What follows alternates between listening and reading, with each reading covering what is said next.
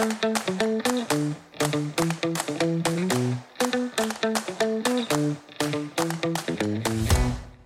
everyone, and welcome to the Circular Economy Playbook, the podcast about our tricky relationship with stuff and how to fix it. I'm Ali Moore, Head of Communications and Behaviour Change at ReLondon, and I'm very pleased to say I'm joined today by our Head of Local Authority Support and, importantly for this episode, mad keen cyclist Antony Buchan. Hi, Antony, welcome to the podcast. Hi, Ali. Thanks for having me on the show. Yeah, it's a pleasure. Um, we're very excited to have you here on this one because today we're talking about bikes, and you're one of a quite a large group of very keen cyclists here at ReLondon, aren't you? Definitely. It's something which fills up a huge amount of my life outside work, whether it's training, competing, or just for pleasure. Not to mention the commute, which I've been doing by bike for almost 20 years, no matter Yeah. the weather. And it's probably best that I don't reveal quite how many bikes I personally own. And so, yeah, you could say I'm a very keen cyclist. So it's all relevant today anyway because we're talking to someone who's also a passionate cyclist. Um, his name is Phil Dobson, and a year or so back he set up and now runs a social enterprise and community interest company called Upcycle. And they're an organisation which provides bikes and bike maintenance skills to young people in London. Yeah, I really like this organisation, the work that Phil does. Basically, he operates out of a space in South London called the Remakery, which is also a fantastic project and a fantastic space and worth looking up. But Upcycle, their model is they take bikes that get donated to them and they either fix them up themselves or they pass them on to run workshops with local young people to teach them how to fix them up. It's great. Yeah. It is such a good model, isn't it? Because so even though cycling is obviously good for the environment because well, you know, no emissions, the reason obviously why we're interested here at ReLondon is because from a circular economy perspective, Upcycle and others like them are breathing new life into bikes that would otherwise be thrown away. And of course, bikes are full of round things, Yeah. which is also helps. Yeah, thanks, Antony. Thanks for that. Um, but there's also that whole approach to teaching, which he talks about, which I find inspiring, which is basically tell me something and I might remember it, show me and I might understand it. But if you actually make me do it myself, I'll know it forever. And Phil talks a little bit about shifting from when he first started just giving people bikes to actually teaching them how to look after them and some of the benefits that that brings. You mentioned another organisation, Antony, when we were talking about this earlier, who, who do something quite similar. Who was that? Yeah, so there's another organisation based in South London, not too far away from where Upcycle are based, called the Bike Project. They're actually based down at Herne Hill Velodrome, or at least that's where they have their drop off, another fantastic cycling venue in London. And the Bike Project are specifically set up to provide bikes and repair skills to refugees in the local community. So quite similar, but they benefit a different group of people. I suspect they're a bit larger than Upcycle, as Phil seems to be running his operations almost single handedly and, and in his spare time, which is incredible. Yeah. We'll hear a bit more about that and all the work in the interview. And I guess how he's juggling a full time job with this sort of fantastic mission. Yeah, we will indeed. And people like Phil make me feel like I'm not doing nearly enough with my life. So, should we hear what he's got to say? Yes, let's. So, here we go. This is my conversation with the very inspiring Phil Dobson from Upcycle.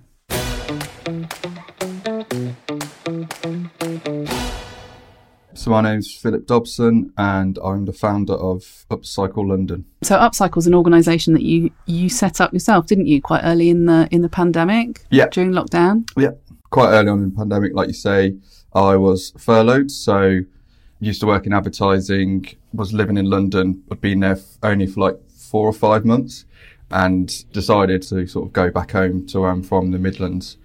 Whilst I was there, I was finding like my passion for cycling again because I'd moved to London and the busy roads and traffic and everything like that kind of put me off. And then in sort of June time, around the same time as the Black Lives Matter movement started, I was following everything that was happening in the news and trying to think of something that I could do to sort of help out uh, over here in the UK. So moved back to London, attended a couple of the protests that were happening. Yeah, initially Upcycle was just like a fundraising plan where we were going to raise five thousand pounds to fix fifty bikes hmm. and donate them to young people from ethnic minority groups as a way of getting them off public transport.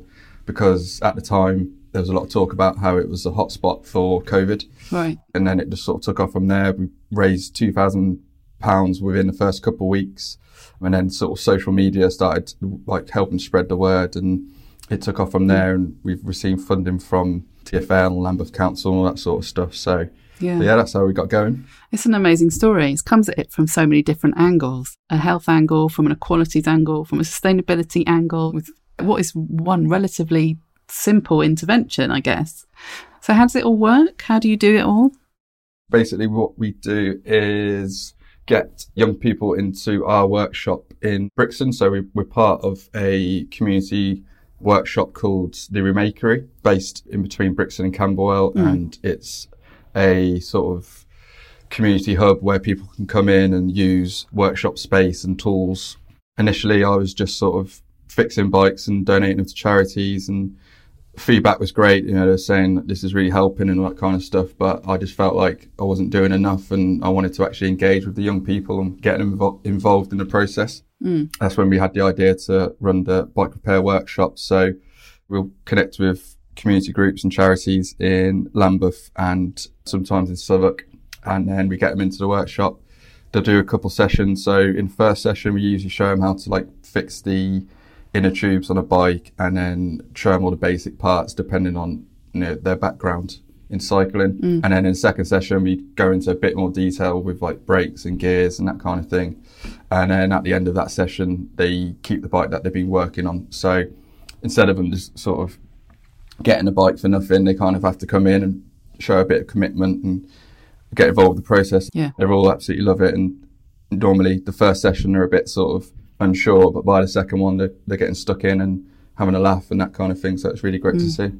And presumably that kind of makes them much more connected with that bike and more likely to use it. Do you get, have you got data on if they're still cycling and using the bike in however many months' time or something? Yeah, I mean that's something we're looking into doing more so, like case study wise, and following up and seeing what they've been mm. doing with the bike, whether it's been helping them, you know, get to school or go to a job interview or just hang out with mm. friends. Mm. We were finding that if any issues did come up with the bike, you know, even if it's something as simple as a flat tire, then it was just you know being stuck in the corner of the house and not being used. So the fact that they have these skills now to keep it running means that they're more likely to carry on cycling, which is the important thing. Yeah. And what kind of people are getting involved? You say younger people, but where are they coming from? Schools or local community groups? We reach out to local community groups, whether it's a adventure playground or some sort of youth social worker, that kind of thing. And we basically say, yeah, we've got this project. If you've got anyone that's interested, let us know. And I say nine times out of 10, they come back straight away saying, yeah, we're interested because it's all funded through grants and donations. So mm. they're not having to pay for anything. And the bike is the main draw. Yeah. So, you know, sometimes kids turn up and they just want to get the bike straight away and they're not really interested in the sort of repair side Yeah. of things. But after a couple of sessions, like I said, they're always really grateful and the feedback's been great. Yeah. And where are you getting those bikes from? Uh, majority of them get donated to us just from members of the public. So quite early on, I managed to get onto Five Live and that really helped spread the word. And since then, we've had donations for our website. So there's like a little form on there. If someone Googles Bike Donations London, we're like the second or third website that comes up. So that's a really good source. And then also we have the council, someone's left a bike out for a while on the street and it's not been claimed, they'll sort of send it our way. So that's another great way of getting them in as well. That's fantastic. I've just remembered I've got a couple of kids' bikes in my garage, which are from when my kids were sort of 15, 16, which I might have to give you. Please do. Yeah. It sounds as though it's very much about kind of skills and access to free transport and enabling people to kind of move around freely to do what they need to do to get on in life. But how important is the sustainability angle? Has it become more important or less important? What's the what's the driver there? The main goal is providing skills to young people and transport, like you say, but also we, during the sessions, really try to emphasize the importance of recycling and what we're doing by reusing the bike. So mm. instead of it getting dumped on a landfill and becoming more problems for the environment, we're taking something and reusing it and giving it a, a new lease of life. So the kids that sort of grasp that and do get involved with it and they sort of appreciate the fact that they're not adding to the problems that are being produced by this economy we're in of, of single use and that kind of thing. Mm. So when they have the skills to look after the bike themselves further down the line, it's it's even more Yeah. likely to carry on being used. So yeah, just trying to get them get that point across and educate young people about that. Yeah. And have you got a feel for how many bikes have been through the workshops? How many have you repaired so far, or have they repaired? Altogether, we've uh, donated over 100 bikes, and we also sell some bikes which come to us. So, say a bike comes to us and it's worth 250 pounds, it's more valuable for us to sell that and then use that money to fix Mm. three or four different bikes, which can then be donated. So, Yeah. we sort of spent about over 70 hours in the community. So that's through workshops and the cycle skill sessions that we do as well. Yeah. And how many young people have been through the doors? Probably about 150 altogether. So that's through Yeah. the workshops, but then we also do cycle skill sessions where we take kids out and basically show them how to sort of use the bike safely and navigate roads around their area and get used to certain routes that they were using. In my head already, I'm scaling that up across the whole of London, thinking how many people and how many bikes we could be dealing with. That's the plan. Yeah, that would be amazing. So, on that, so you've got lots of really interesting partners, quite diverse. So, TFL, Peabody, Sports England, and then you've got Voyage, who look amazing, by the way. Like, they're doing some really good work. Yep. So, they're all quite different partnerships. How did they come about, and, and how what are they do- what are they all doing for you? Are they going to help you scale up? Yeah, so Voyage was actually the first charity that we I got in touch with when I moved back to London, and yeah, they they basically have a focus on helping young people from ethnic minority groups into hmm. higher education and work, like school leavers. So yeah, I just sort of said, you know, I've got these bikes. Would you like them? And then ever since then, Paul Anderson, who's the CEO over there, has just been really great and kind of like a mentor in helping me sort of start Upcycle properly and turn it into the community interest company that it is now. Yeah. TFL, Peabody, Sports England, Lambeth Council, and then a few others. They're all sort of been really great in providing funding. So a lot of the funding that we have goes on parts and mechanic wages, and that's basically the bulk of what we spend our money on. Without them, we wouldn't be able to do it. And yeah, we- we've sort of just keep plugging away, providing the workshops, and the plan is to sort of scale it up next year into more of a mentor program. So hmm. we'll get kids in and we'll show them all different aspects of cycling and the cycling industry with the aim of them getting employed, whether it's as a mechanic or in a bike shop as a retailer or something like that. So Yeah. yeah, their their support's like massively appreciated, and we just sort of carry on building on the partnerships really. So it's really interesting to see the kinds of different people that are getting involved with it from a sort of sponsorship partnership side of things. So what's next for you then? So it, it you've got it to a certain point. It obviously needs scaling, but you're still working. Are you still working full time at the ad agency? Yeah, so um, I was, like I said, I was furloughed quite early on and then made redundant basically in September 2020, just because when people started going back to work, there still wasn't sort of much business in the ad agency I was with. Yeah, I, was, I spent the winter working in a COVID test centre actually, which was was was an experience. And oh, um, interesting. and yeah. then, yeah, luckily enough, in March 2021, I got a job with my current agency. So they asked me to go full time. And I just sort of said, you know, I've got this project going on. It's something that I'm like very passionate about and I want to keep it going. They're really, being really supportive about it mm. and they're really flexible. Say if I need to finish early to run a workshop or something like that. And then, yeah, long term, the plan is to sort of gradually drop my hours down with work and sort of pick more time up with upcycle once Yeah. we get the sort of funding which which will allow me to do that so the workshops and running upcycle is like my favorite thing to do so that's kind of what I want to move into full time It sounds like it's a real passion project. So yeah. Well, if anyone's listening who's got some funding for Phil, then thoroughly recommend putting some money into it. So, just a question that we ask a lot of our interviewees, a more general thing outside of the work that you're doing out in the world, lots going on, bit of a crazy time. What's giving you hope right now? I think just sort of seeing how invested and sort of interested the kids are when they come into the workshop and they actually get stuck in. So, you know, a lot of people have a preconception about young people. They're all sort of technology focused and all they want to do is be on their phone or play video games. But they actually, when they get their hands on the bikes and the tools, I can see like they absolutely love it. just seeing that and seeing that there is the possibility that we can sort of address the lack of diversity in London cycling community, especially when it comes to career wise, but also just cycling around and being part of cycling clubs and all that kind of stuff. So that kind of thing, and then also the support that I'm getting from TFL and brands like Rapha and that kind of stuff, where they are actually putting money where their mouth is and supporting causes like this and other great sort of groups and causes around London. Amazing. Thank you so much, Phil. It's been really great chatting to you. Thank you. And uh, yeah, thanks for all the work that you do. No problem. Thanks for having me.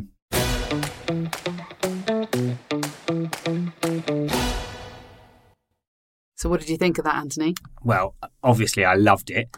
I mean, what's not to love about someone wanting to give back to the local young people from diverse backgrounds, to those more badly affected by the pandemic and the lockdown than many others in London, and who often don't have a means to travel to job interviews, workplaces, schools, or even just socialising, and finding a really practical way to help. The fact that the inspiration for this came not from a sustainability perspective, but from the Black Lives Matter movement. And then what Phil did was join the dots around health inequalities that he was seeing, around public transport, and the simple need just for people to get around the city.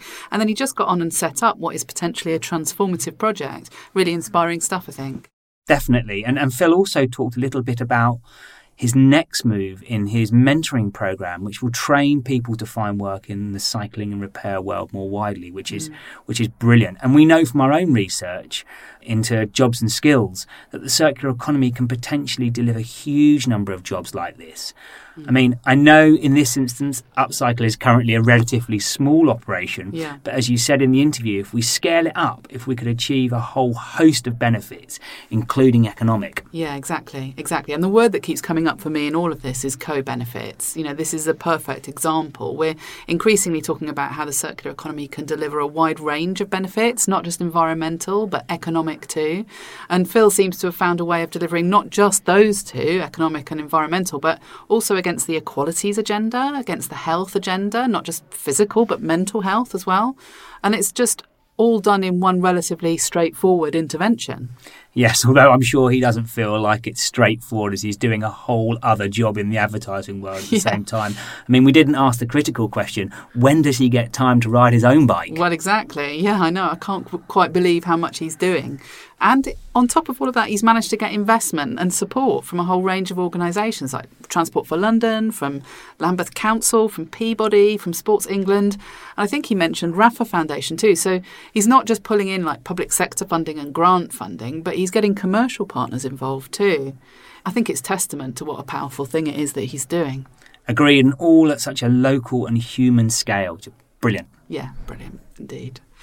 And that takes us quite nicely into our segment where we discuss actions that you, the listener, and we, of course, can take to make a change in our own day to day lives. So if you're feeling a little bit despondent or overwhelmed, take a leaf out of Phil's book and do something practical which can help you gain confidence in your ability to make a difference right now because we all know that cyclists are climate warriors, right? exactly, Antony, obviously. So, first up, if you, like me, have kids who've grown out of their bikes and you don't think you're going to get that much for them by selling them on Gumtree or eBay, mine are very bashed up, why not think about donating them to Upcycle? Or look up online if there's a similar local charity, if you're not in South London, or a community group that repairs and donates bikes to those who need them or even I suppose if you own an adult bike, I suppose if you're looking or considering trading up or getting a different kind of bike to suit the changes in circumstances. I mean, I'm always looking for a new bike. Yeah, um, we know that. But, but if you don't have a spare bike to donate, you know, it's just your own bike and it occasionally needs repairs or a bit of a tune up, why not go along to a local repair class? There's loads out there. The London Cycling Campaign has lots of active local groups, some of whom provide repair skills and training, and you can find out about your local group at lcc.org.uk. Also, if you're based around North East London, or you cycle into the city occasionally, the London Bike Kitchen are based in Hoxton and they run a classroom where they teach a range of basic maintenance skills. And they're at lbk.org.uk. And their classes are all run by uh, mechanics who really know their stuff. And, and I'd say that, you know, if you want to get into cycling, learning some basic bike maintenance skills is really critical. You know, whether it's changing a tyre or oiling the chain, there are so many unloved bikes out there that just a bit of basic TLC could get them back on the road. Yeah, exactly. And just to let our listeners know that we'll be running our third annual London Repair Week at the end of March, and there's always quite a few drop in bike repair workshops that take place as part of that. I think last year a lot of them were run by councils in collaboration with, with an organisation called Dr. Bike, who, by the way, also do cycle confidence training, um, which I thoroughly recommend because I only started commuting in London on a bike about four years ago, and it really, really helped me get the confidence to do it. So keep an eye out for Repair Week announcements over the next few months if you want a taster of what it feels like to be completely in control of your own bike and how it's working. So, any more tips, Antony? We've talked about bike donations, about taking back control of your bike. What, what else have you got? Uh, well, there's a great company called uh, Pedal My Wheels, and they work with most London councils, if not all, I think. And they run a fantastic try before you buy scheme mm. um, that allows people to rent bikes from kid kids' bikes to cargo bikes to everything in between. I think for up to six months before you make a decision on whether or not you want to purchase it. And Brilliant. if you do, you get that rental fee taken off the cost of the bike. What a fantastic circular economy model to get people into cycling. Um, and they also run fantastic second-hand bike markets for schools and for the public. Plus, in 2022, they launched a community cargo bike scheme.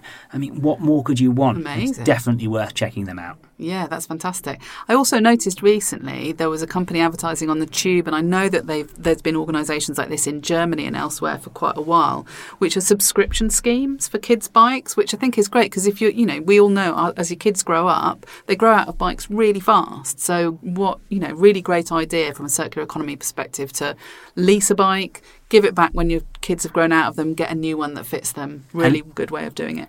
And we've also got Santander Cycles, right? And other rental exactly. schemes. They're also part of the circular economy. They absolutely are. They absolutely are. Brilliant. Well, those are all great final tips. Thank you so much for joining us today, Antony. It's been really good to have your expertise and insight. No problem at all. And, and, thanks for asking me. It's been really interesting to hear about Upcycle and, most importantly, to be allowed to talk about bikes on work time. Yeah. Of course, thanks very much again to Phil Dobson for taking the time to speak with me. And as ever, thanks to all of you for listening. Be sure to follow us on Twitter at relondon underscore UK and use the hashtag revolution of stuff to get involved in the conversation. We'll be back soon with another episode. So bye for now.